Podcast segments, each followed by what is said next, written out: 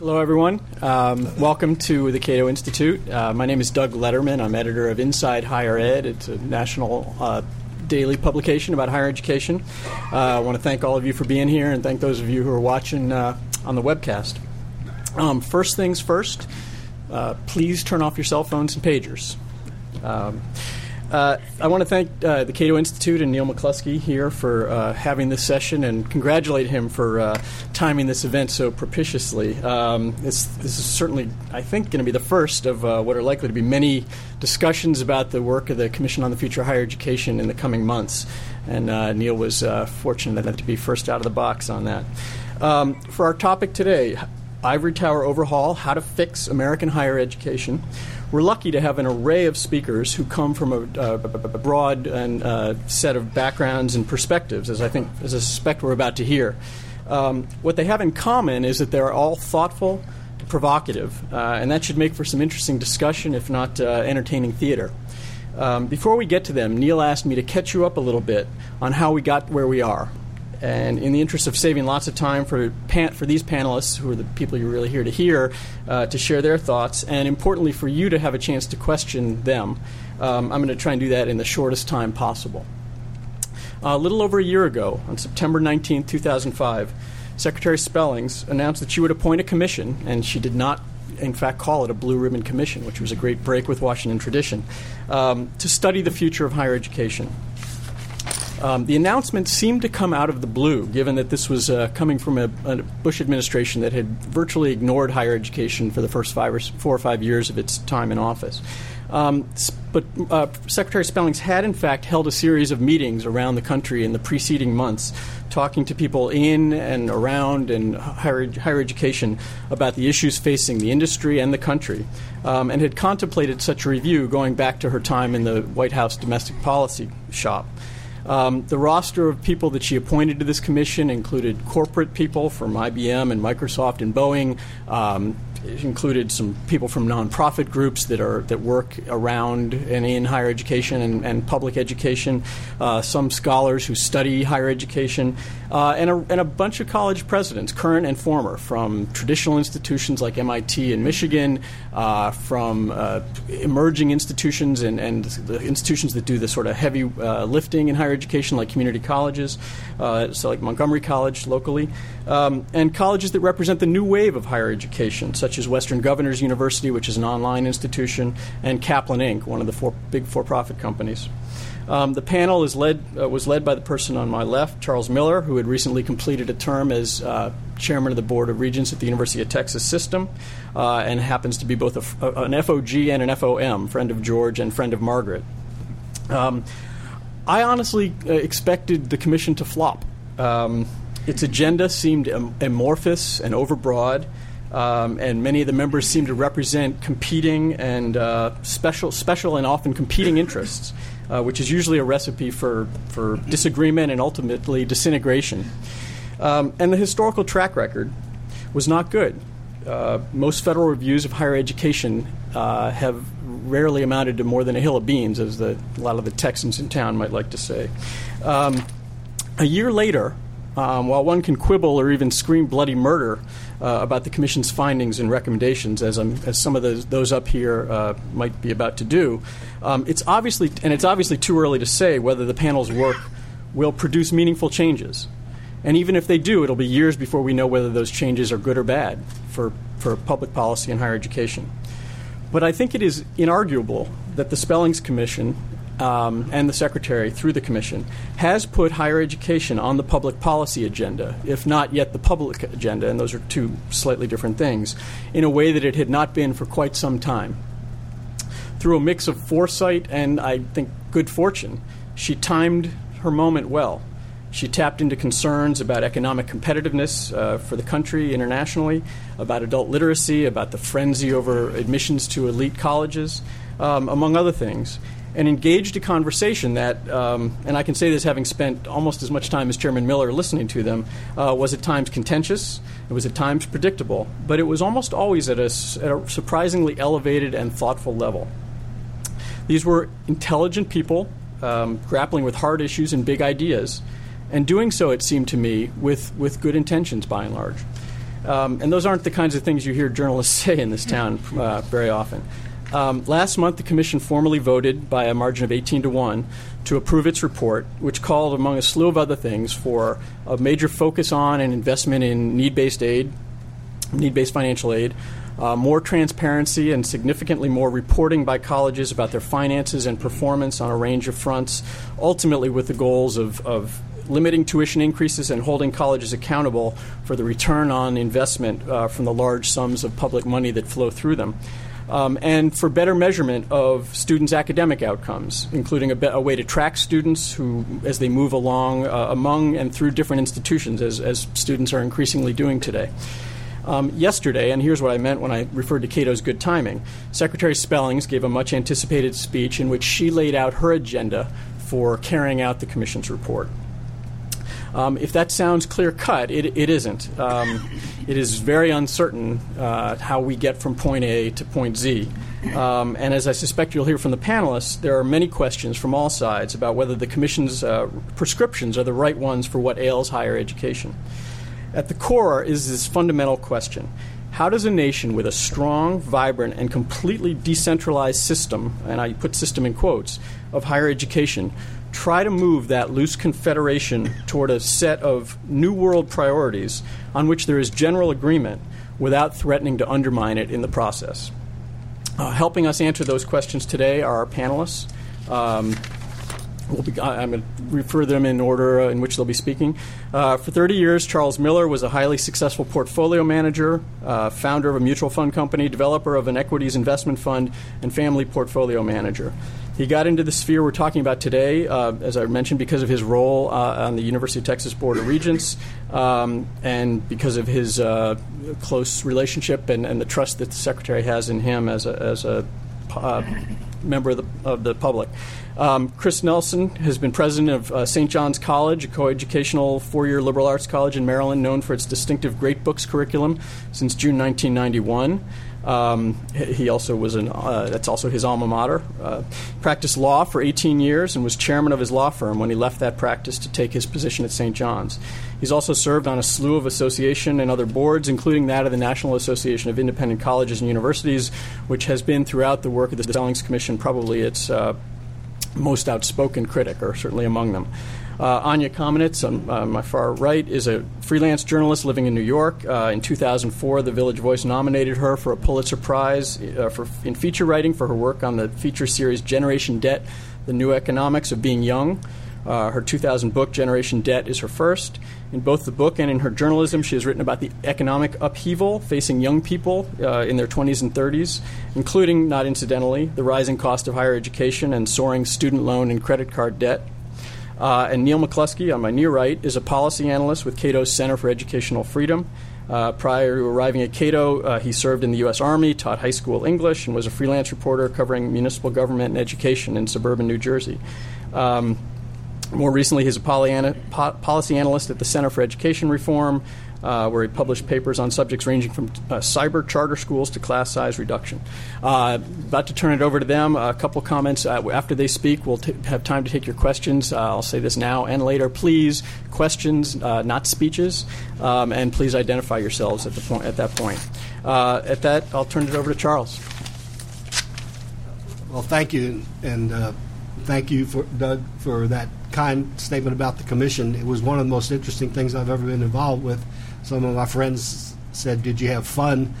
And I always respond, I'm, I, I never thought of that word while we were doing it, but it was a very intense process and very challenging, and I'm very proud that we spent the year doing what we did. The Secretary named the commission a national dialogue on the future of higher education and asked us to look at it from a long-term strategic standpoint, not from the short-term or intermediate-term things that we normally do, like the reauthorization and the short-term finances, which we tried to do and ended up pro- possibly with some different things than some might have expected. And, Neil, thank you for setting this up and for your brilliant timing. Uh, I do believe this is a topic of immense importance, and I think it'll get more and more attention over the next few years for a variety of, or a confluence of factors that we'll talk about.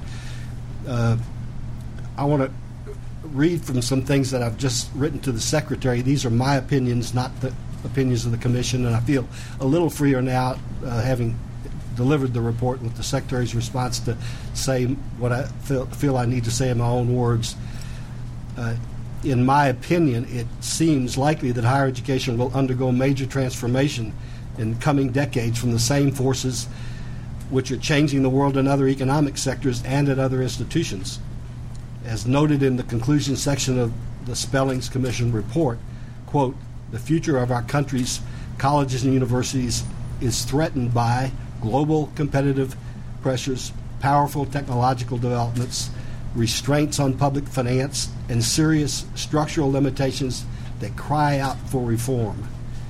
That's one of the most important things we say in the report. It was a conclusion. Those forces are very, very critical, and they, and they are, are forces that control a lot of our lives today. The one that has to do with structural limitations in the colleges and universities are the ones we tended to focus on because we can do something about it. But to be prepared for those forces is just as important as many other industries and sectors have found out. No matter how effective the U S system of higher education has been in the past, it seems especially vulnerable in its current state. The combination of advances in communications and information technologies have created exceptional opportunities for productivity improvements in other economic sectors such as financial services, manufacturing, and retail trade, even beyond changes resulting from outsourcing and globalization. The gains in U S economic productivity in the last decade have been exceptional by any historical or global standard. However, this has not been the case in higher education. A particular concern, serious concern to me, is the dysfunctional nature of higher education finance. In addition to the lack of transparency regarding pricing, which severely limits the price signals found in a market-based system, there is a lack of the incentives necessary to affect institutional behavior so as to reward innovation and improvement in productivity. Financial systems of higher education instead focus on and reward increasing revenues, a top-line structure with no real bottom line. And I can assure you, when I was chairman of the Board of Regents of the University of Texas System, I focused on optimizing the top line. I did that my job very w- well. I also didn't think that was a good long-term productive system for the community at large, and I learned a lot from that experience. In order to provide incentives for productive behavior or reward certain results, it's necessary to have an information system which provides results and identifies behavior related to those results. Currently, higher education is replete with opaque, complex information systems which are not informative for governing boards, policymakers, and the public. These information systems also provide limited capacity for institutional managers to find and adopt best practices or to make resource allocation decisions. Accountability measures in a regime of full transparency will be needed to address this shortcoming in higher education. Effective accountability systems will be needed to develop the most productive financial structure for higher education. We cannot address critical issues of affordability, for example, effectively without dealing with this effectively. Today, the dysfunctional financial system combined with the lack of transparent systems of accountability leave higher education in a dangerous position. There are some specific signs of stress, and I'm going to quote here from three academic leaders of substantial fame and very, very sound people. The one thing that surprised me the most in working on this commission was what I heard from the beginning about the tone of either my comments or the report. I ended up calling it the tone police. I heard it at the beginning, I heard it during the process, I heard it at the end. And I was very surprised because I heard it mostly from the academy. And so as I did my homework, I found people in the academy whose tone I thought was very strong and very critical, and I've tended to rely on that rather than my own language, but I feel a little more released to be able to speak in the tone I want to today, so I'll add some of my comments here. But the next three quotes are essentially from very important academic leaders. Uh, after pointing out the contributions of our top universities, Albert Carnesale, Chancellor of the University of California, Los Angeles, and former Provost of Harvard College wrote, quote, but growing disparities between the financial resources of private universities and those of public universities are creating inequities that could have damaging repercussions, not only for economic advancement and social mobility in our own country, but also for the ability of America to compete internationally. Close quote. More pointedly, from a book by Luke Weber and James J. Duderstadt, entitled Universities and Business, Partnering for the Knowledge Society. Duderstadt was a member of our commission, and Weber is one of the outstanding E U uh, uh, higher ed experts.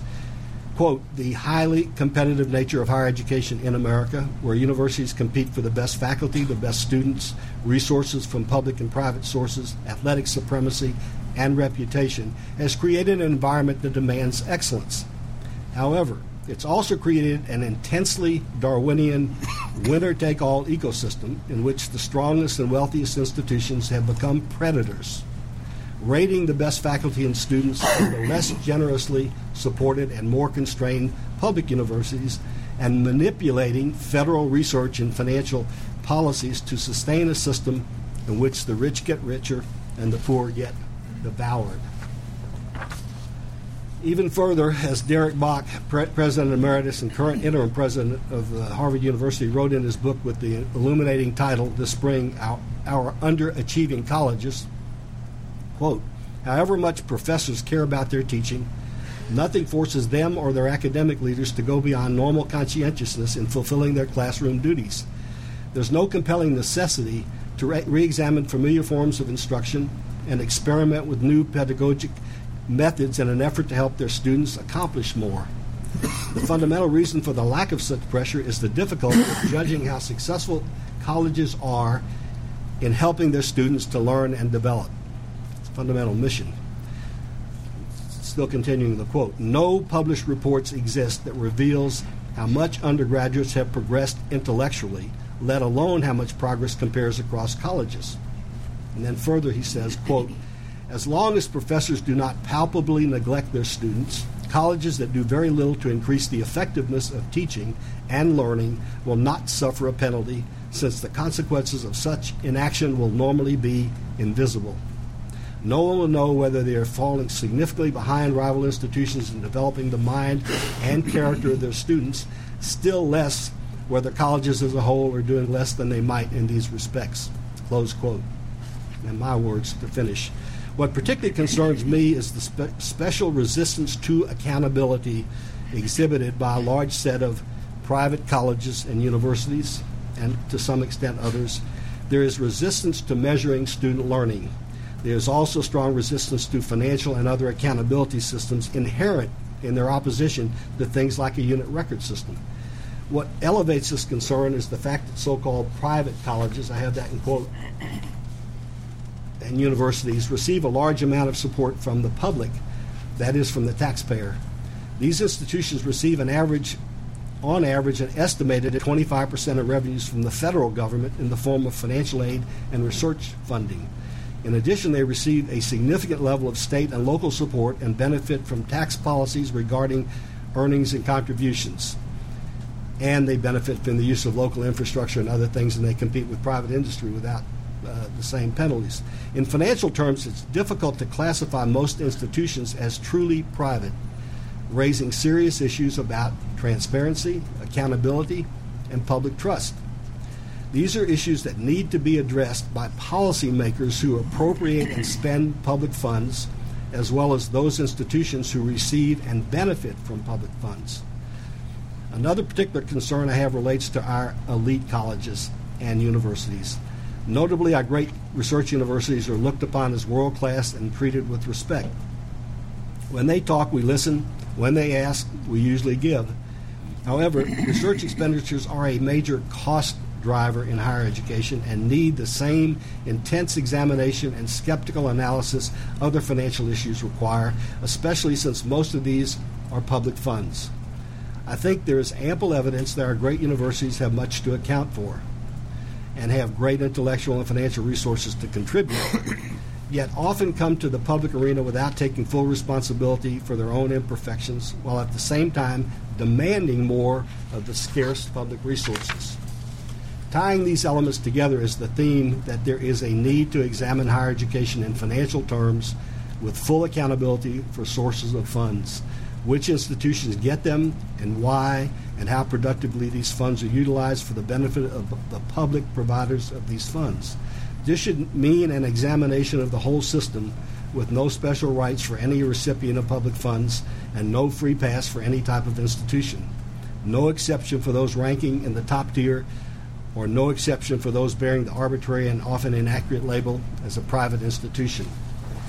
When we can say that danger lurks in higher education facing competitive, technological, fiscal, and structural forces and create a dangerous time of possible tsunami power, we need to know everything we can know about these institutions. They're critical to the future of this country and of the world.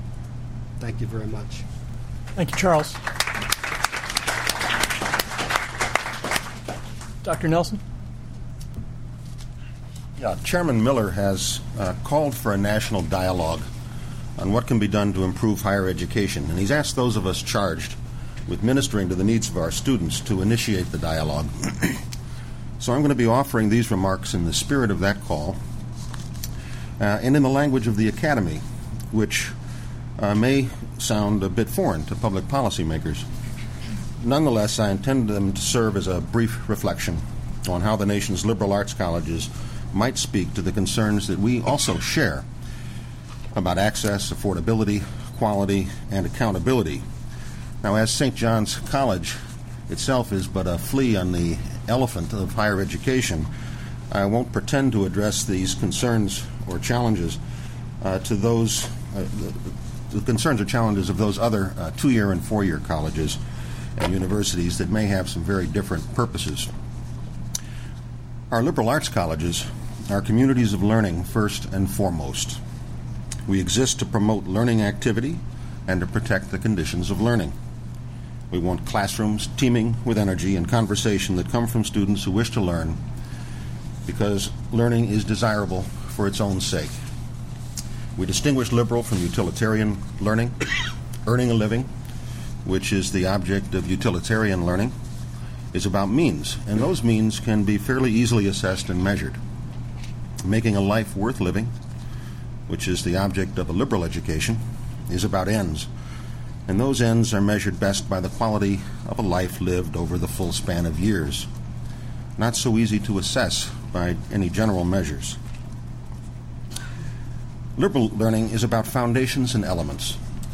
Liberal education is elementary education in the highest sense. For this reason, what we teach is important. Curriculum matters. We should give our students material that will give them practice at thinking rather than pretend we can teach them how to think.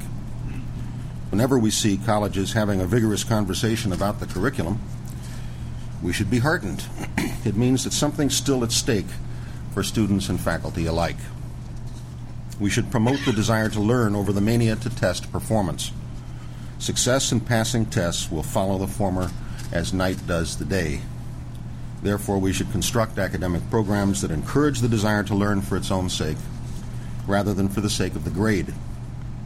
This requires that we give attention both to the quality of the materials that we use to teach from and our ways of giving them life in the class. Let's give our students matter that will be worthy of their love. After all, it's love that moves us to all the good in the world, including all the good that can be learned. We might even consider using the desire to learn as a criterion for admission to our colleges, for that desire will better determine a student's ability to learn than a high S A T score alone. We should abandon the language of the marketplace. We're not delivery systems. Students are not consumers. Education is not a product that can be bought and sold. The familiar metaphors of the commercial world come easily to all of us, and it's for that reason alone that we should be very wary of slipping into such talk. We may come to forget that learning is a cooperative activity requiring commitment and effort on the part of the student, a far more complicated interaction than the purchase of goods at the shopping mall. Diplomas are not bought and sold, they're earned. We should own up to our commitment to serving the interest of the individual soul. Our duty is to the health of the individual. Good citizenship and well-paying jobs, good as they are, should never be seen by us as more than useful byproducts of our central activity. Our colleges nonetheless serve the public good, and we do this by helping to bring thoughtful adults into the world, adults who are free to think for themselves and free to choose paths of action that they consider to be best rather than those that are e- easiest, most expedient. We should embrace institutional self-examination, but be wary of external means of assessment. With our students, we accept the wisdom of Socrates that the unexamined life is not worth living. Another way of putting this is that our students might as well be dead if they're not asking themselves who they are, what kind of world they inhabit, and what their place should be in the scheme of things. The institutional equivalent of that death is atrophy and stagnation. We colleges have unlimited ways to come to know ourselves better and to improve our campuses. We should admit this publicly and seek the support we need to improve ourselves. On the other hand, we should not fear to fight those silly rankings and so-called science-based measurements that take no account of the liberal arts that we're trying to help our students acquire. We should champion and fund the cause of broad and affordable access to our colleges and provide the means to complete the course of study with us. A liberal education does not recognize class or economic distinction. A liberal education should be available to everyone with the desire and the ability to learn. No segment of higher education has done more to provide the economic means to those without the financial wherewithal than our national liberal arts colleges, though this becomes increasingly difficult to do as federal and state financial aid programs are cut for our students. We applaud and support the call for more need-based student financial assistance from federal and state programs. As for cost, education is expensive because it requires the giving of the life of one well-educated human being to another, a devotion of time that cannot be compromised without being cheapened. We need to help people understand why this education is a veritable bargain. After all, none of us charges what it costs to educate a student, even one who's able to afford the, to pay the full tuition. Calls for efficiency and cost control are appropriate for our business offices, physical plant operations, and administrative services, but not for the kind of classrooms that I've been talking about. In the spirit of these principles, I offer the following brief reflections on four elements of the Commission's report. First, uh, the report has not spoken to the centrality of the faculty to what we're about in our colleges and risks leaving on the sidelines of the national dialogue those who most need to be at the heart of the conversation. We will not answer the question about the quality of education by addressing transferability of credits. That only helps us to focus on the degree as the end of education rather than on learning itself. Second, learning assessment ought to be an integral part of learning itself. It must be left to the classroom, to the faculty, and the local institution. Nothing can be gained by broad outside measuring instruments that cannot take into account what's going on between the student and the teacher, the student and the student, or the student and the books and equipment of the classroom. The report allows for such a solution, but encourages the worst tendencies in us to teach what can be measured, or to focus our attention on those things that are of least importance to living a thoughtful, examined life. Objectivity in assessment tools is useless or harmful when it measures nothing essential to the kind of learning we seek to foster, and I worry about that effect on higher education. Third, the report fails to recognize that its aims, economic competitiveness, efficiency, productivity, are not the highest aims of our democratic society, founded on the rights of all to life, liberty, and the pursuit of happiness, and that education is a means to these goods, too. Lastly, the Commission's calls for a student unit record database serves none of the purposes that I've described. It serves only the interests of the data collection, management, and research industry. No one's made a credible argument that knowing the schools attended, classes taken, grades completed, and who knows what else for each and every person in the country will lead to improvement in the classroom. The connection is simply too remote. Why then, without a substantial hope of improving learning by collecting this data, would we want to invest so many millions in such an enormous undertaking and risk the privacy of our citizenry and the security of such sensitive data? As good as federal agencies are at protecting information, we've seen report after report in recent months of sometimes inadvertent sometimes intentional, sometimes illegal release or theft of sensitive data on thousands and thousands of citizens. We need a more compelling argument than we've seen to justify such a project. If the point of collecting the data is to satisfy lawmakers that the investment of taxpayer dollars in financial aid programs is worth the expense, there's much more, there's more than enough data already out there to answer this question, and even if the data were somehow found wanting, statistical sampling could provide the answer without the need to create a cradle-to-grave catalog of each of our educational records. I want to thank you for the opportunity to be with you today, uh, but also a special word of thanks to an old friend, Charles Miller, who's given so much of his attention to finding ways for us to do a little self-reflection on how we can be better colleges and universities. He served that purpose once before as the chairman of our finance committee at Saint John's College in the eighties and nineties, uh, helping us put our financial house in order before moving on to bigger challenges. Thank you.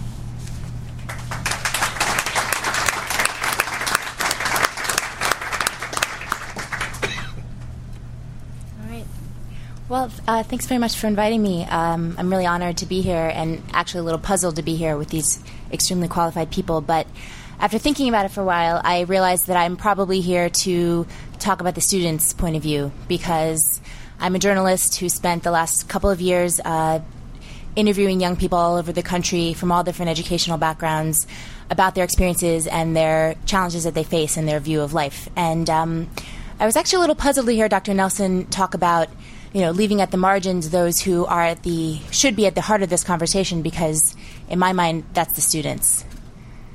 Um, so students, what do they want out of a college education? Um, they want to be able to afford to go to college. They know that college is important. Um, they want to get something valuable out of their education, something to last them a lifetime.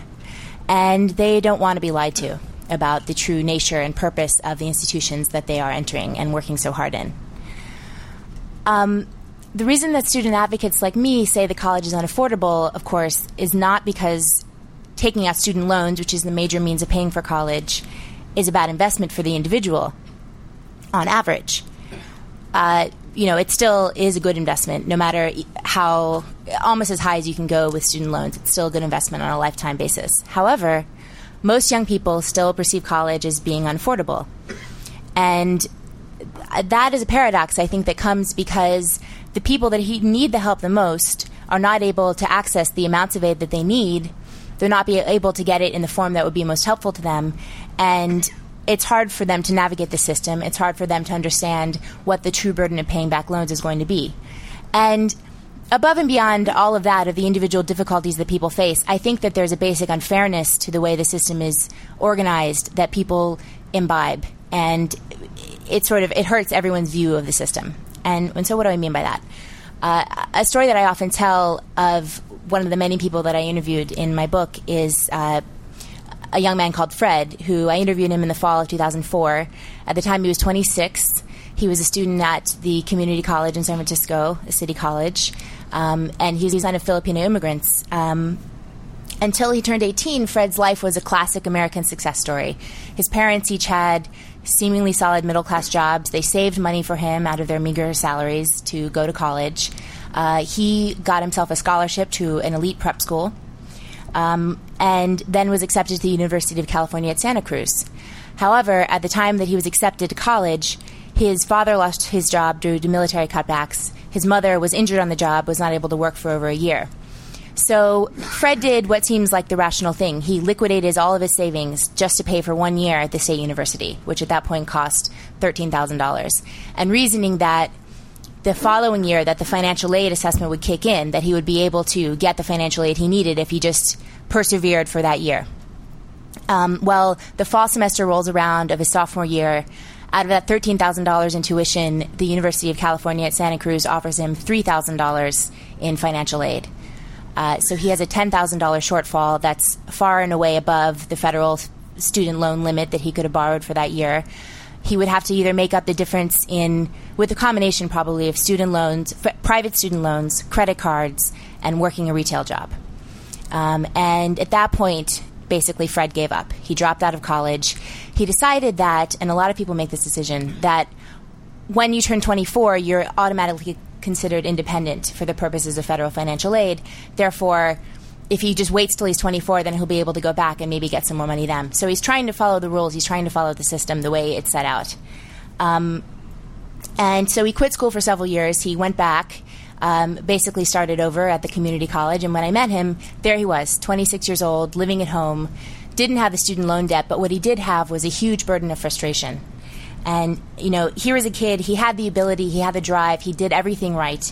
He played by the rules. But the help wasn't there for him when he needed it. And so he put his life on hold. And he said to me, kids are scraping by. Kids like me are scraping by, bloody knuckles on the ground, working their butts off, and they get nothing.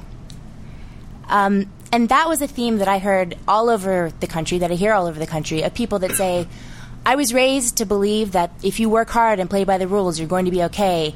You know, you're going to be able to go to a good college and get that liberal arts degree, and it will set you through for, for life. And however, despite all the money that's spent, it just doesn't work that way. Um, and I think that Fred's story stands for the way that the system that we have now is failing a lot of people. I mean, uh, you know, first of all, he has debt aversion, right? He doesn't want to borrow large amounts of private loans or credit card debt precisely becomes, because he comes from an immigrant background where people work hard and pay for things in cash. Uh, and, and that is a system, a an aversion, a, a characteristic that affects a very large number of people that uh, face barriers getting into college because loan debt does not work the same way as grant aid.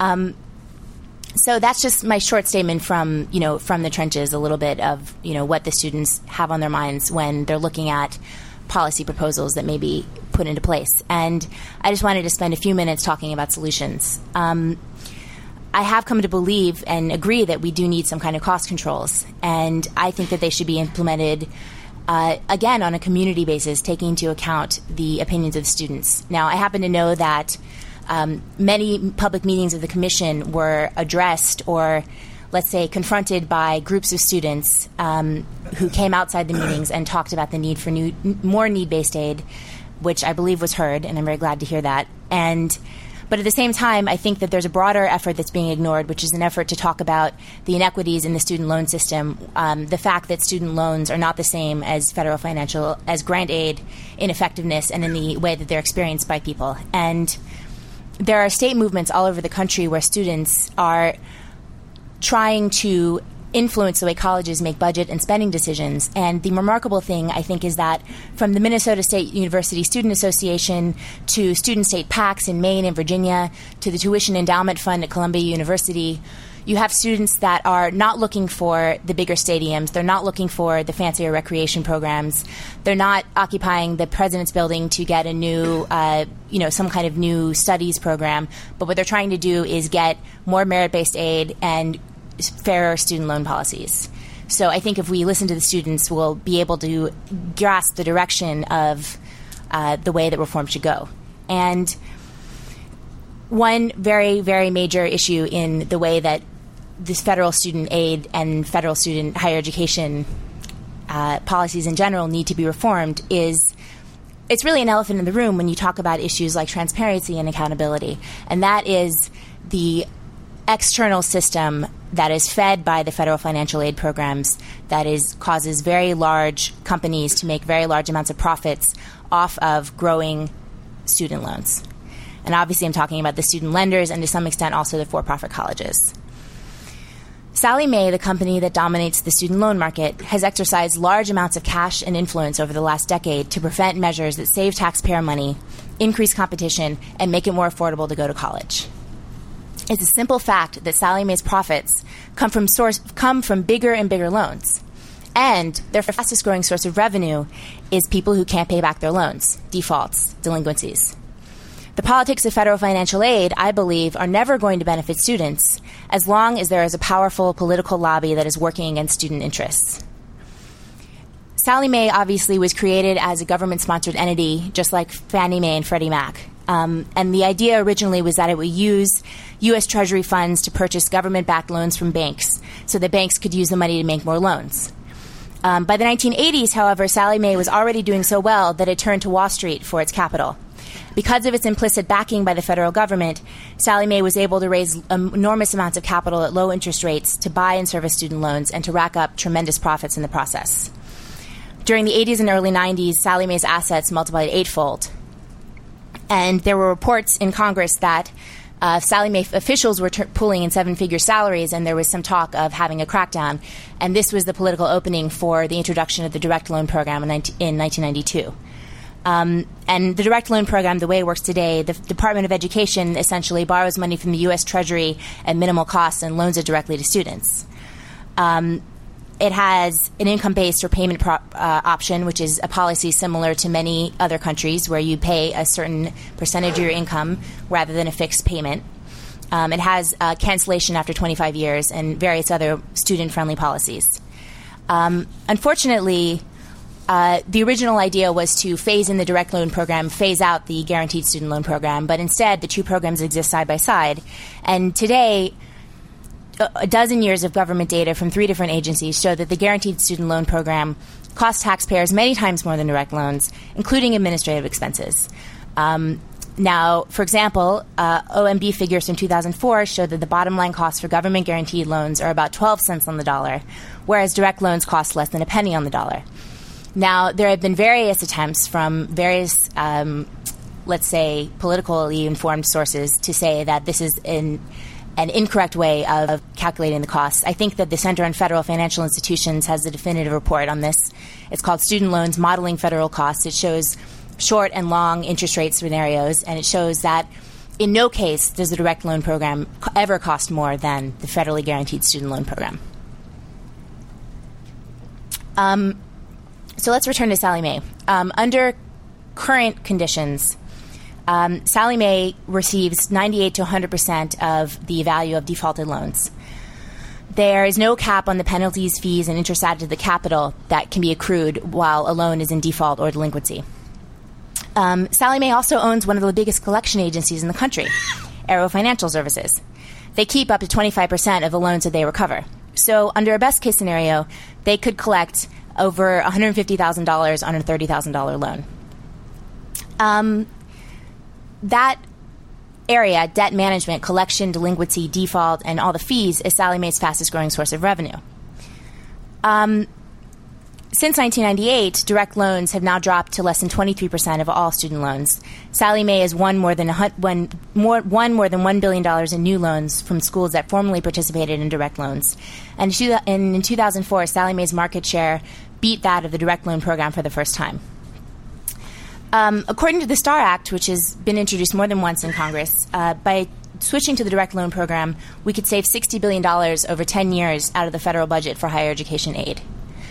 And it's more than the money that's at stake. It's the question of, you know, do we want to sell out our financial aid programs to make a few com- companies rich? As long as those companies are out there and able to freely participate in our political system, to contribute to many, many uh, congressmen and representatives, such as our House Majority Leader, John Boehner, who is the highest recipient of uh, contributions from Sallie Mae. Um, as long as they're out there, I believe that true reform is going to be very, very difficult. And I believe that students like Fred are going to perceive that the system is not fair and that they're, and that it's not being uh, run in their interest.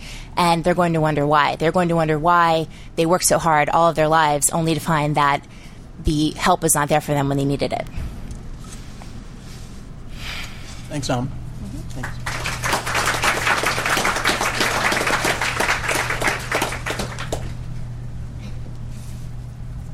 I'm going to break with tradition here and use the podium because I brought props. I want everyone to be able to see them. Uh, I also want to thank everybody who came for this panel. Uh, made this really uh, an informative event. Um, Most of you are probably familiar with the concept of opposite day. Uh, you know, the day usually kids designate it as the day when everything is the opposite of what it should be. Uh, well, since September of two thousand five, when Secretary Spellings first assembled her Commission on the Future of Higher Education, the U S Department of Education has, to an extent, seemed to be caught in opposite year. That sounds preposterous, of, co- of course. I mean, opposite day, sure, that makes sense. But opposite year? Come on. Still, what else is one to surmise from a year-long process that has ultimately resulted And a proposal to take American higher education, which, as people have testified here, is hands down the envy of the world, and by imposing new federal controls on it, make it more like our elementary and secondary education system, an ever more centralized system that few developed in the cur- uh, countries in the world would ever want. Now, if you don't believe me about the reputation for America's ivory tower, uh, let the Organization for Economic Cooperation and Development tell you. In their most recent report, looking at the education systems in all their member countries, they said, and I quote, "The United States remains by far the most popular destination for international students, with twenty-two percent of foreign students worldwide enrolled in that country." And that's after nine eleven, so the numbers are a little down from previous years. Now contrast that to elementary and secondary education. Do very many people from outside the country clamor to get in here to go to our elementary and secondary schools? No. And what have we gotten from the No Child Left Behind Act, which Secretary Spellings has used to an extent as the model for her higher education reforms? As numerous organizations have observed, No Child Left Behind is actually pushing standards down, not up, and has had no demonstrable positive effect on academic achievement. Despite this, Secretary Spellings told the Chronicle of Higher Education uh, a couple of days ago that when it comes to higher education, and I quote, "The purpose here is to figure out how to have better information, better understanding about higher education in America as a consumer good. It is the same kind of thing we have done in K through twelve education." So just as has been done in K through twelve education, the envy of no one, the Commission has recommended and the Secretary has proposed massive new federal intervention in higher ed, currently the envy of everyone. Unfortunately, there is not sufficient time for me to hit on all the problems in the Commission's report uh, and the Spellings and Secretary Spellings' resulting proposals, so I'll just discuss three big ones, which I'll dissect in a minute. The first are proposals for uh, n- large new uh, federal data collection efforts, including a unit record database, which President Nelson has talked about, federal incentives for colleges and universities to measure outcomes, Um, however defined, and an enhanced federal website to help students pinpoint colleges that meet their desires. Second potential problem is a thrust to increase need-based aid, perhaps in a very large way, though so far Secretary Spellings has been noncommittal on the level. The third and final potentially large problem is the Commission's recommendation for a national strategy for lifelong learning, which could be driven by the federal government and could easily be taken up uh, in a higher education summit that Secretary Spellings said she'll be holding this spring. Let's break these three problems open a little. The first problem, as I mentioned, is federal data collection. This uh, thrust has been predicated on a supposed lack of information for consumers of higher education. Uh, Secretary Spellings, as a result of this, is calling for those new and enhanced databases and data collection by the Department of Education I spoke of earlier.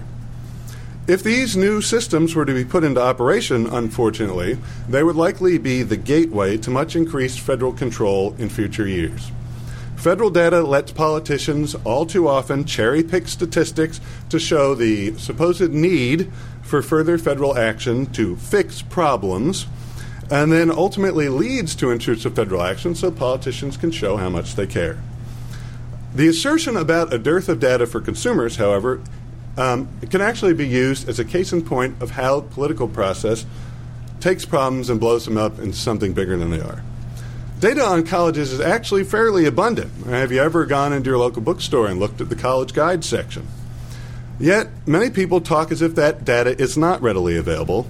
And then, and I should say this is with very good intentions, I don't mean to disparage anyone, but they use that that assertion to advocate an expanded federal role or government role in schooling. I have just a couple of examples. One mentions Chairman Miller, but like I said, this is endemic to people talking about higher education. Uh, September fifteenth, New York Times story reported on surprisingly low six-year graduation rates at, at a number of colleges, largely centered in Illinois.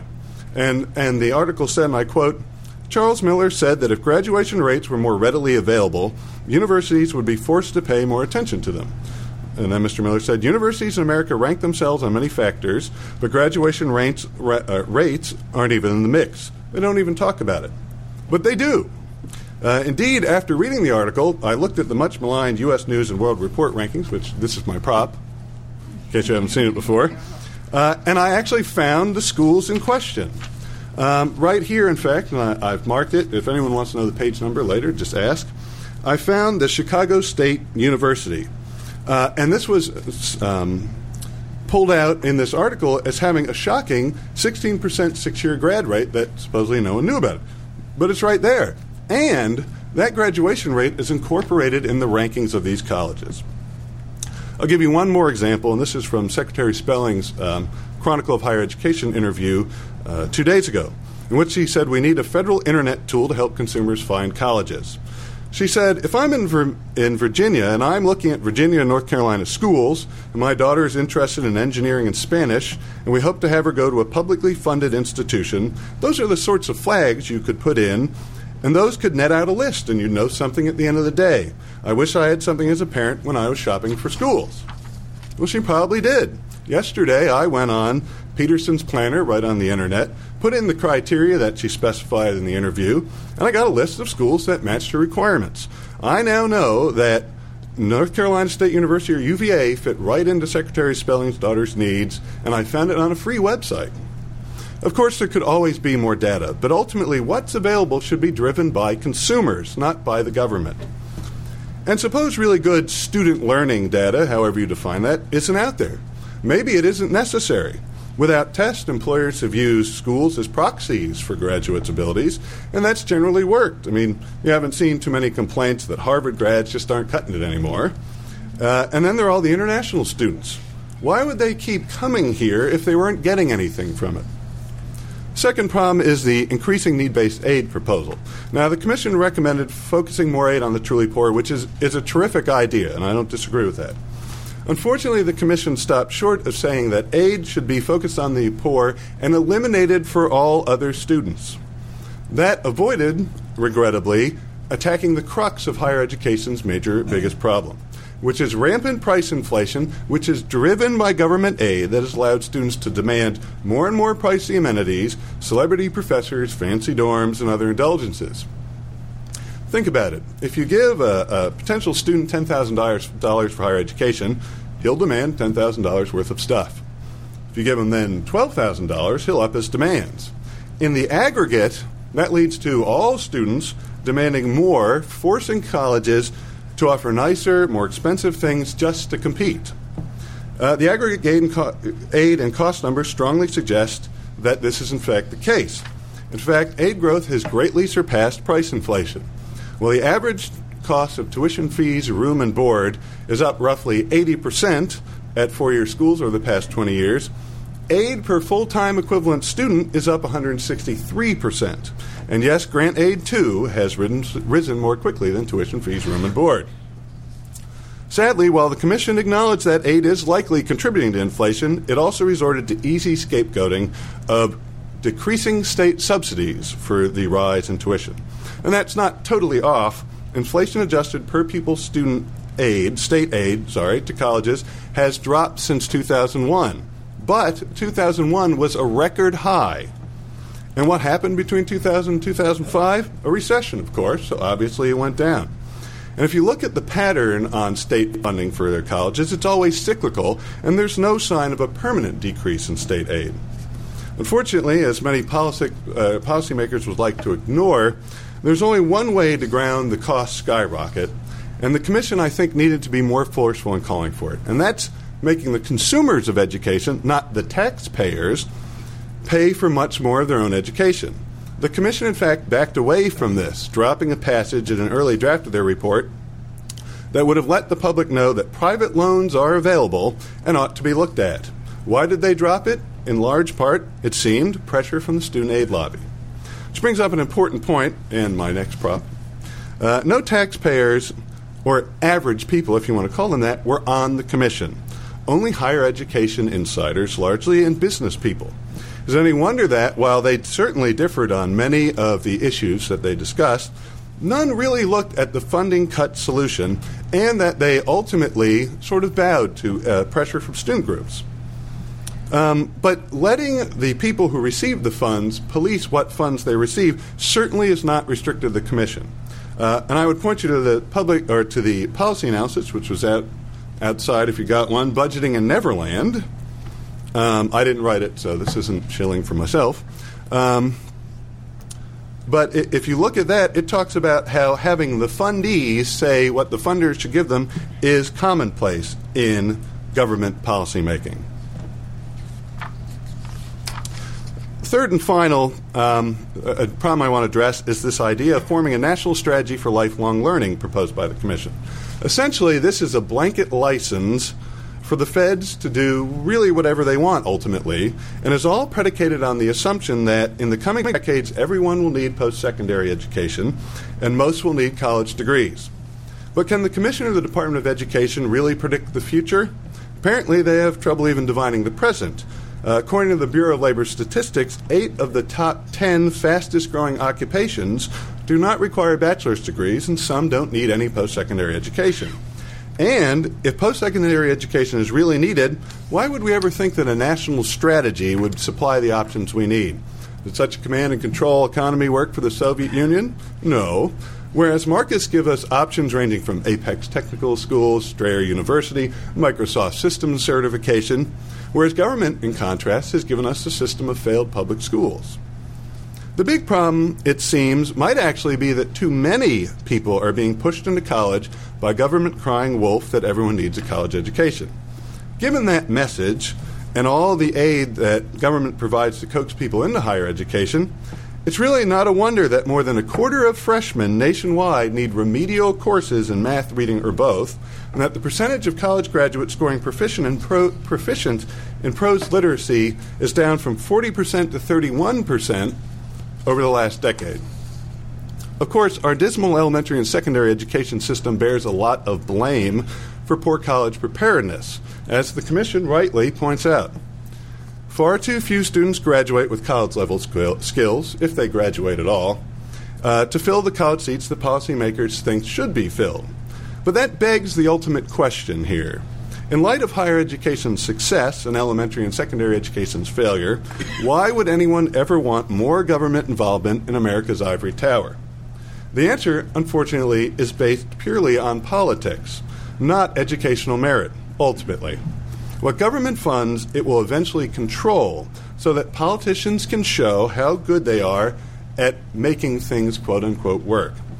Whether that ends up being destructive in the end, sadly, becomes irrelevant. Thank you, and I look forward to your questions.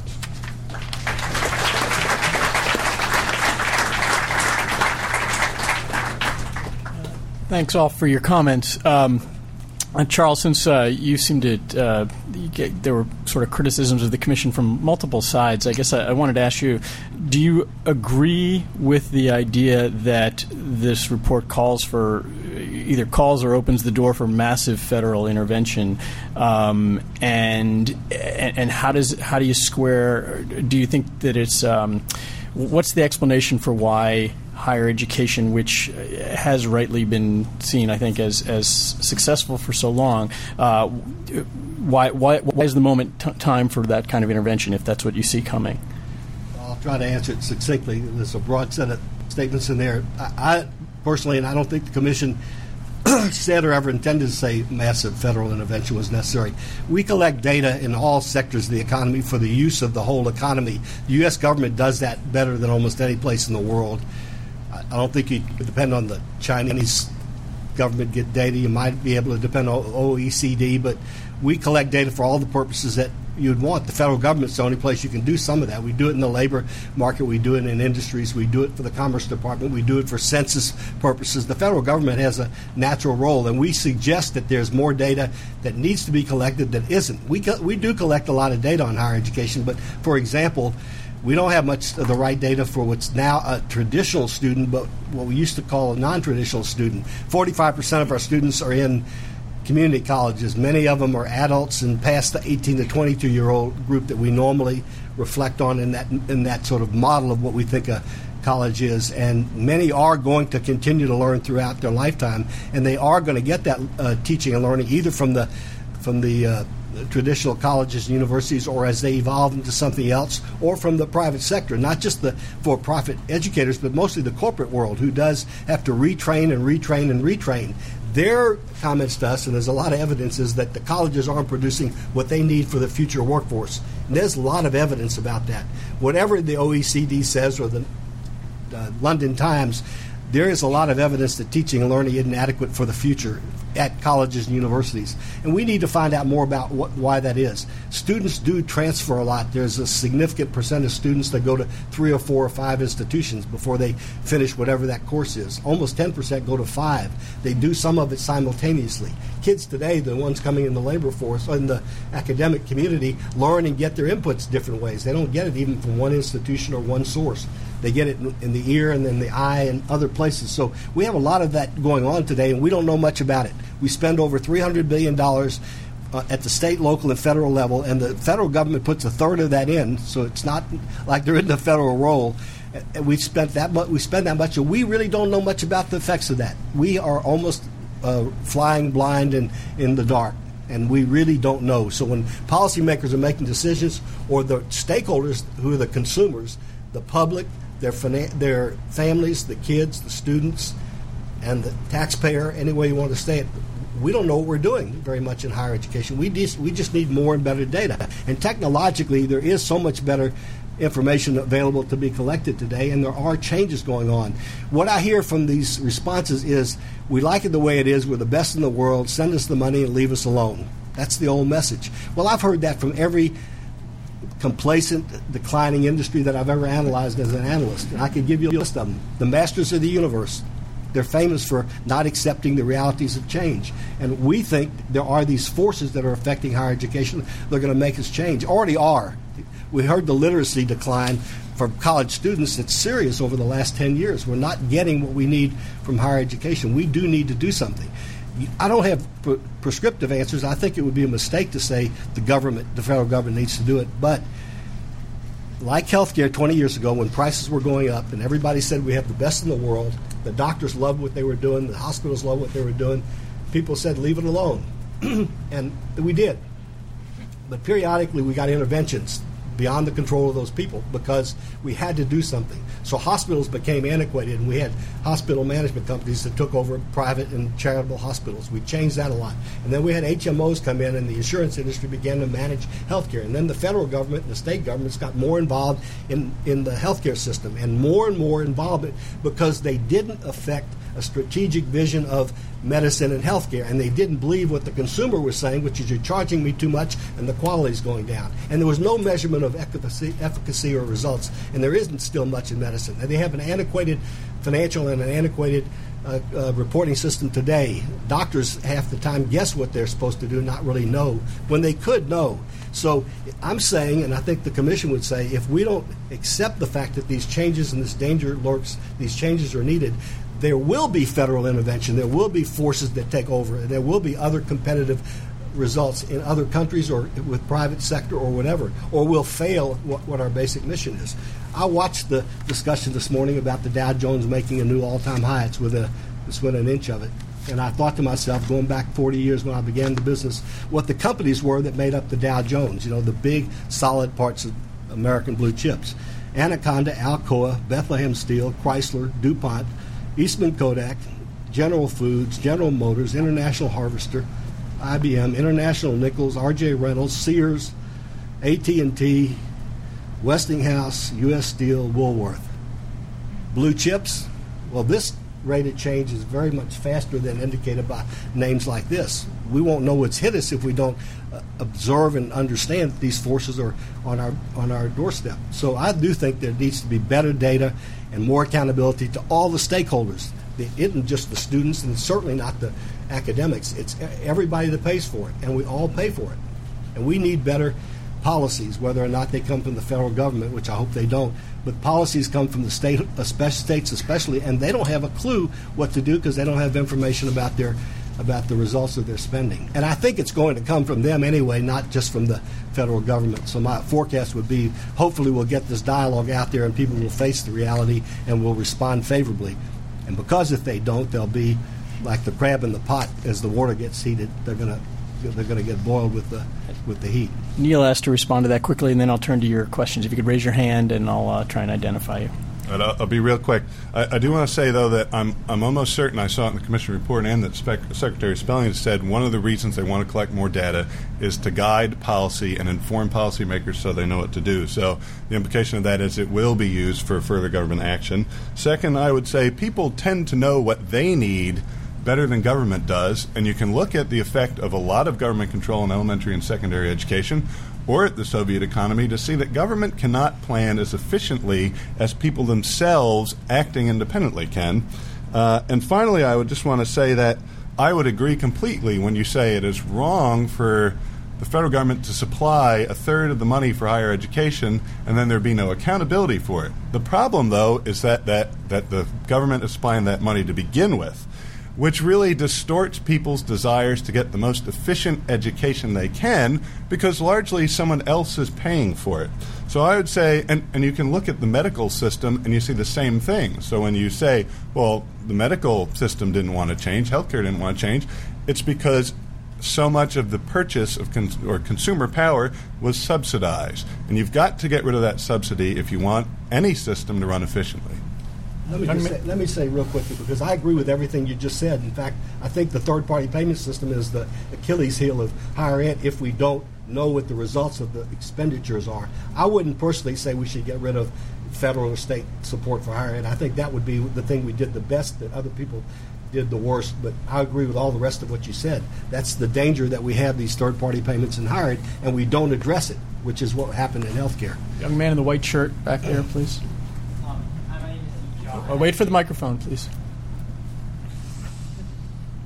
Uh, my name is Deep Shaw. I'm actually currently a student at the University of Georgia. I'm a junior.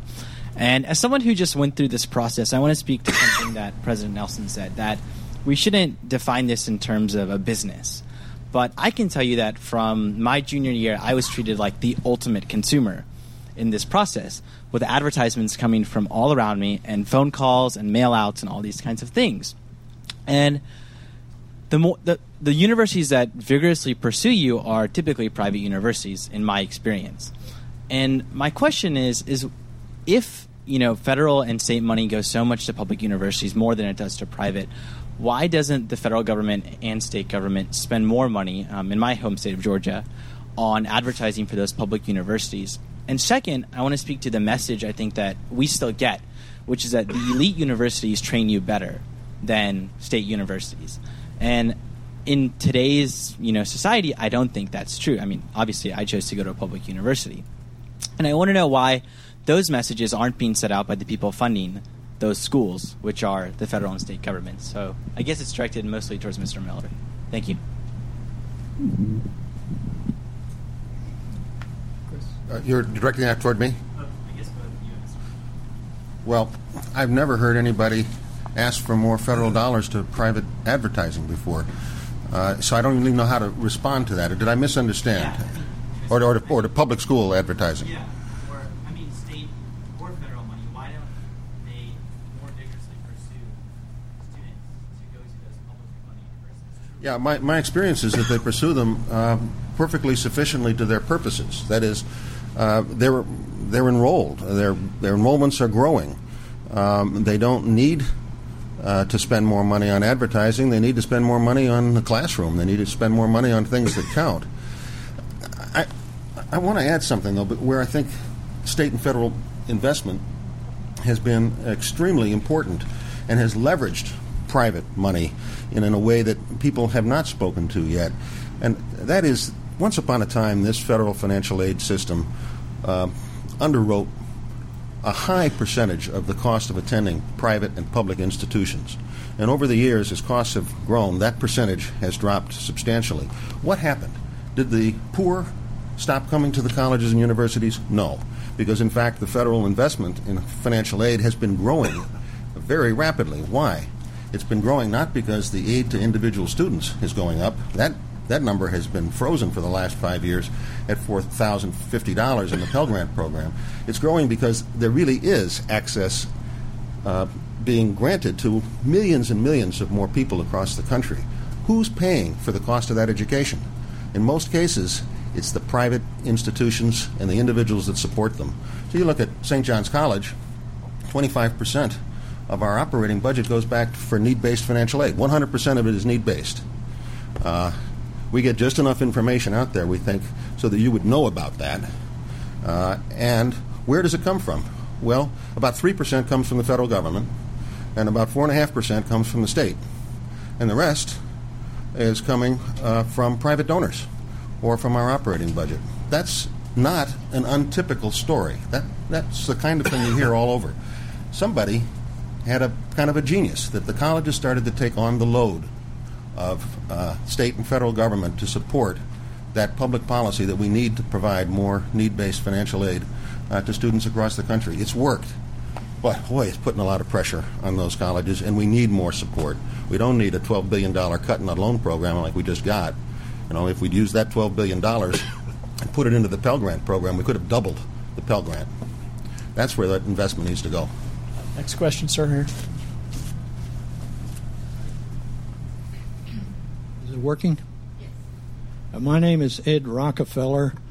I call myself uh, Competition Law Institute. I'd like to ask a question for information, not make a speech, and not make a debater's point. The uh, federal government, maybe ten years or so ago, had an antitrust proceeding against the Ivy League cartel. M I T fought the case and lost. A court of appeals, in a muddled decision, sent the case back. The federal administration changed, and the government more or less washed out the case. Can anybody on the panel supply any information about the Ivy League cartel in the aftermath of that decision?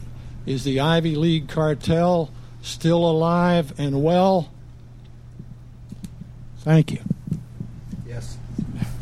Well, actually, the G A O just issued a state uh, a report on on what has happened in the wake of uh, in the wake of the. Uh, that decision, and, and there's there's actually a there are continued to allow there they continue to be allowed to uh, cooperate on, on a very narrow band of of uh, issues. Um, I'd commend you to that report, but I don't. I'm, does anybody else want to take that? Yeah, it was a case against collusion on on prices and admission, and the colleges lost. There, some people say that that hurt students or not. Uh, the way I see it is there's a limited number of seats at most of the Ivy Leagues. They don't expand it much. If there is much of an expansion, it's just a tiny uh, uh, uh, drop in the bucket. That is how people rate us internationally, but they're a limited number. There are more and more students all the time worldwide who want to go there, so prices get driven up even among the richest. It's almost, what I describe it as is an oligopoly in economic terms. You have a limited number of providers, and they can pretty well control the prices that professors get paid and all the rest of it, just like uh, Duderstadt talked about. They devour the others. So it is a monopolistic system. I don't know that anybody's a bad guy because of it, or it's evil or anything like that. It's just how it's evolved. But I think it needs to be on the, in the open, discussed. In other words, why don't we have more of those? And, and why would we want to put continued new resources in some of the places that are the richest in the world and aren't adding supply? In a real market, you'd add more places, you'd add more seats, you'd have more universities. We don't have that. So we do have some problem there. We need to deal with it. I, I, and I think that is part of the thing that's driving costs and prices up, one of the factors. You know, next I, question. I will say, I've never heard anybody uh, in higher education since that decision Uh, say anything but this. As soon as a question of price or cost is raised, they say, sorry, we cannot talk about that. I mean, they can talk about what they're doing and what they've done, but in terms of collusion, about what they should be doing next year, what the tuition raise is going to be, they're scrupulous about that. Every time I, I'm in a group of college presidents, I, I hear, you remember the law. Boom. That's that, that's just done. The front row in the back here.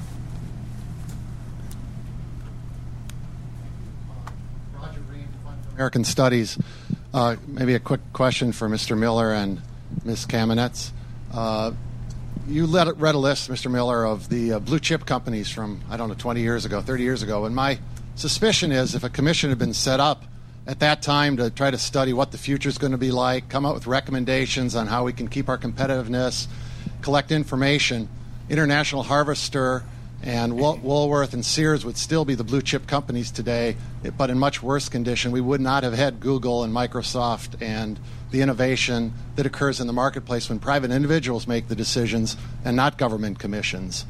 Uh, Miz Kamenetz, your story, I thought, was very was heart-wrenching about this yeah. young man. I'm sorry, did, was there a question in there? Well, my, well the, the question is, I guess, is... W- yeah, the, I guess I did, left off the question, which is, could you comment on the fact that we heard that there's the University of Phoenix, there's Strayer, there's tremendous innovation in higher education that is meeting consumer demand, that's meeting the demands of the marketplace, and uh, it was mentioned in the, the remarks there, and I, I wonder why you don't recognize that, or perhaps you do. And my quick question for Miz Kamenetz was uh, the, the very heart-wrenching story you told about the young man, uh, his difficulties. I'm sure there are a number of stories like that, but there may be also thousands of stories of young men in unfortunate conditions, losing parents, not having the income, who were able to take advantage of private or public loans and get an education and, and meet the American dream. So in some sense, the system's also providing lots of great opportunities for students. Is there a question there? Yeah, is there a question there? Comment on that. I guess that's a question. Um, well, uh, in this country, if you come from the top twenty-five percent of uh, earners, you have a one in two chance of getting to college. If you come from the bottom twenty-five percent of earners, you have a one in seventeen chance of getting to college. Or to put it another way, the smartest dumb, the smartest poor kids go to college at the same rate as the dumbest rich kids. So we do not have a meritocratic system. We don't have a level playing field from a class point of view. Um, I tell a story that's illustrative of many different types of problems in the financial aid system, from the inflexibility of uh, taking into account your last year's income to uh, simply the growth of uh, the cost of the state universities. So, uh, you know, there's discrepancy there, and loans, again, do not uh, bridge the cost for many people. Um, you may say, well, there are many, obviously many jobs that do not require a college degree. As as Mister McCluskey mentioned, eight of the ten fastest growing jobs in the next century do not require a college degree. I believe only about twenty-seven percent of the jobs in our economy require a college degree all over overall. However, uh, at least the top ten of the two thousand five uh, Occupational Outlook Handbook included jobs such as food service preparer, Uh, janitor, customer service representative, waiter and waitress, and uh, nurse's aide. So um, these are the jobs of the future. I, I just want to add a couple of things. I'll go really quickly. Yeah. Uh, I wanted to just mention what President Nelson said, that you shouldn't run schools as a business because they're there for learning, not profit maximization, what have you. And I agree with that. The problem is that you're asking not to run a school in a business when people are going there with the money of a taxpayer, someone else.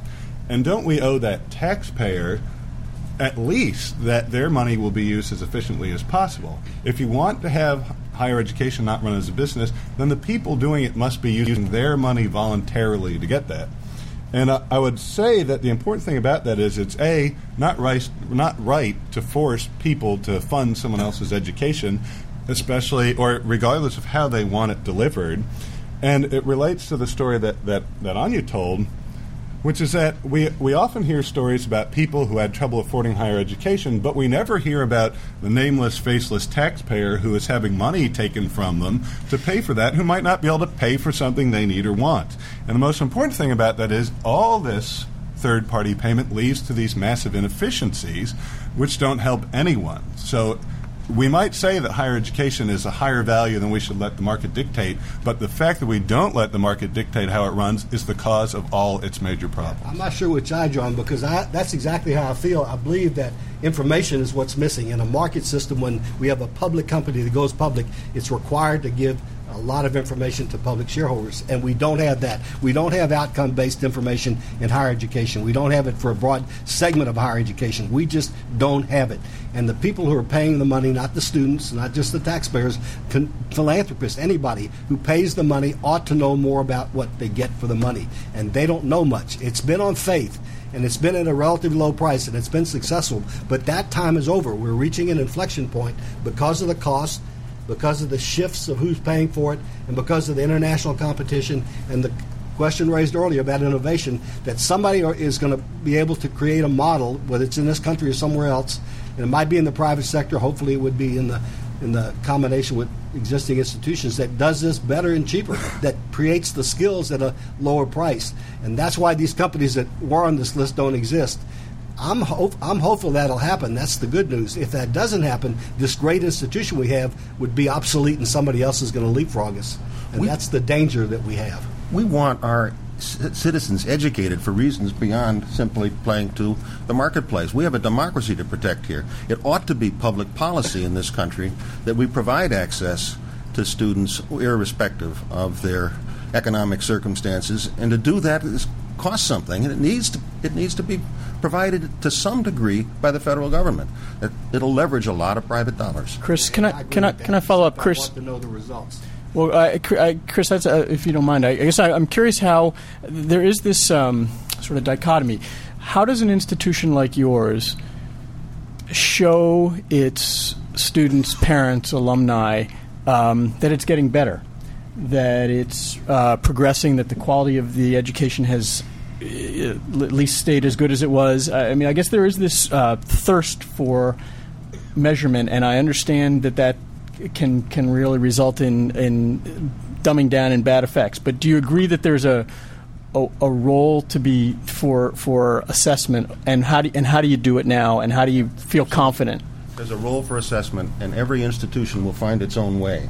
And if it doesn't find an adequate way, it's not going to get its students to enroll. Uh, what we would look at at Saint John's College uh, might be something quite different from uh, another school. I mean, it, some of these things, as I say, are very easy to assess and give uh, uh, quantities to. Uh, liberal education, I don't think, can. So what we're looking for is uh, the evidence in the families. Uh, students go home to their parents, and their parents call us up and say, I can't believe what's happened to Johnny. I can't believe that Mary is now speaking with some intelligence at the dinner table.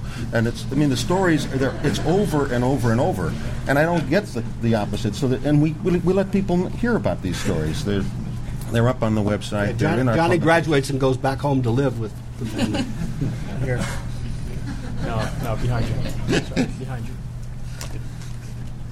Hi, Brian O'Keefe from the Center for College Affordability and Productivity. And I was going to address that point you just made, Mister Nelson. Um, it seems to me, though, you're saying is that just leave it up to us and we'll decide if the kids are actually learning. I mean, how do you know if what anybody learned at Saint John's College last year? And I think, you know, the Intercollegiate Studies Institute released a report yesterday that said that, uh, you know, Harvard, they, they did a kind of a survey of students and what they were learning in history, and Harvard and Princeton ranked at the bottom of the list, whereas they'll rank at the top of the list of that book that Neil just handed out. And I think um, I think, how did we know that anybody learned anything at Saint John's College last year, since, I mean, you're going to depend on parents. They anecdotally call you well, and tell you that. I mean, what, what measurements, what real measurements are we using in, with colleges right now to determine that sort of information? Yeah, well, there are lots of measurements out there, and some of them do. I can't remember the names of them because we don't use them uh, at Saint John's. Collegiate Learning Assessment. Um, Nessie. Nessie. A national survey. Things, the things the Commission more or less focused on and recommend. There are really sound new technological ways to measure a variety of skills that a student can acquire, and actually it, it tends to focus on teaching and learning, so that at a place like a liberal arts college, they actually would probably shine in many ca- cases. Yeah, I think I have no doubt that that's what would happen, and the reason we don't do it is that we think that lear- uh, assessment is part of the learning process, and that you bring in an assessment uh, to the Uh, classroom, and frankly, it disrupts learning.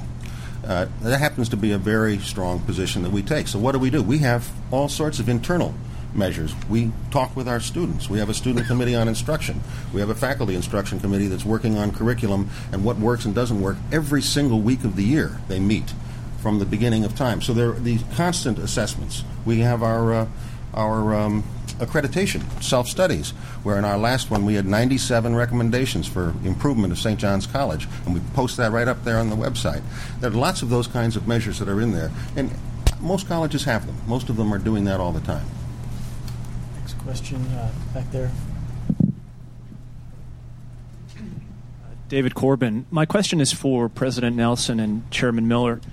Uh, You said, uh, President Nelson, that we ought to abandon the language of the marketplace, and I'm assuming from what you said thereafter that you wanted to begin to appropriate the language of the polis. And part of the language of the polis is who rules, uh, who has knowledge, who can pass down knowledge uh, to others. And I think this is one of the questions that we have when dealing with overhaul of higher education.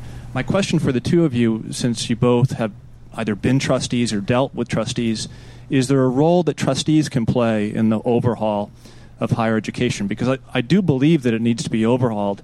I do share uh, Neil's assessment that uh, federal fixing of the problem is scary, yeah. uh, and that Saint John's uh, has something right that we ought to uh, imitate. I'll tell you what we do at Saint John's with the trustees. We have a committee uh, that's actually uh, quite a, a provocative, interesting committee, a visiting committee. It would be the one in charge of educational affairs at most other schools. And it's that committee's job to ask the college to give an account of itself. What are you doing? Why are you doing it? And show us that you're doing it. And they, there are many voices on that committee, and we have, therefore, to respond internally to this. And they're a very active committee. Uh, to some of us, it's a bit of a pain. But it's very worthwhile for each of us to be so alert to what we're doing that we give an account. And we get to the end of a sentence and say, you know, I don't know why we're doing that. That's the time to go back and fix it. Uh, every board should be that active. That's the place where it should happen. You need to have a board that is um, fresh, and that has rotation through it, and that has some people who ask the tough questions. That's the place where it needs to happen. I, I believe governing boards are one of the major uh, targets for the report and for this discussion. I think that is where a lot of decisions should be made, whether it's public or private. It's a duty. People take that on seriously. My experience as a board member at Saint John's is in another sense of a graduate school, and then six years on the board of a major system that was a microcosm of that, and chairman for four years, is I got financial statements. I'm a sophisticated financial guy that I couldn't understand, couldn't read, couldn't develop any conclusion from. And some of the people I asked questions about, the experts, couldn't give me good answers on anything that I really needed to know. I mean, I think that's typical of a college and university, and these, this is a big, complex system. We began to change that by getting information in a form that we needed, and they were responsive. There wasn't any intent or anything. It's just how it evolved. But it also protects the people that are behind the numbers from intervention, and that's really what the academy tends to fight for. They want that autonomy. I can't argue with that. On the other hand, I'd like to know what my governing role is, what the right thing is and the right information. When I asked for things about results on student learning or what the research dollars brought in or patient care, there weren't any, there wasn't any data. It wasn't just the University of Texas. There didn't exist any data, just like uh, the president at Harvard said. So we started making accountability systems for ourselves, and we developed a very effective one. It's not perfect. There are always flaws. It's one thing that's going to evolve forever, but it didn't interfere with the institutional or the uh, or the academic people. It gave them a tool actually to manage better. They they didn't like it. There was first denial, then anger, and then acceptance. And it's still a little slow, and it's going to be a while before that becomes part of the culture, but it works if we let it happen. But there's a lot of resistance to that in the academy, particularly for so-called private colleges, and I and I'm uncomfortable with that. Gonna have to let gonna have to let that be the last word. Thank you all for coming. Uh, appreciate your time.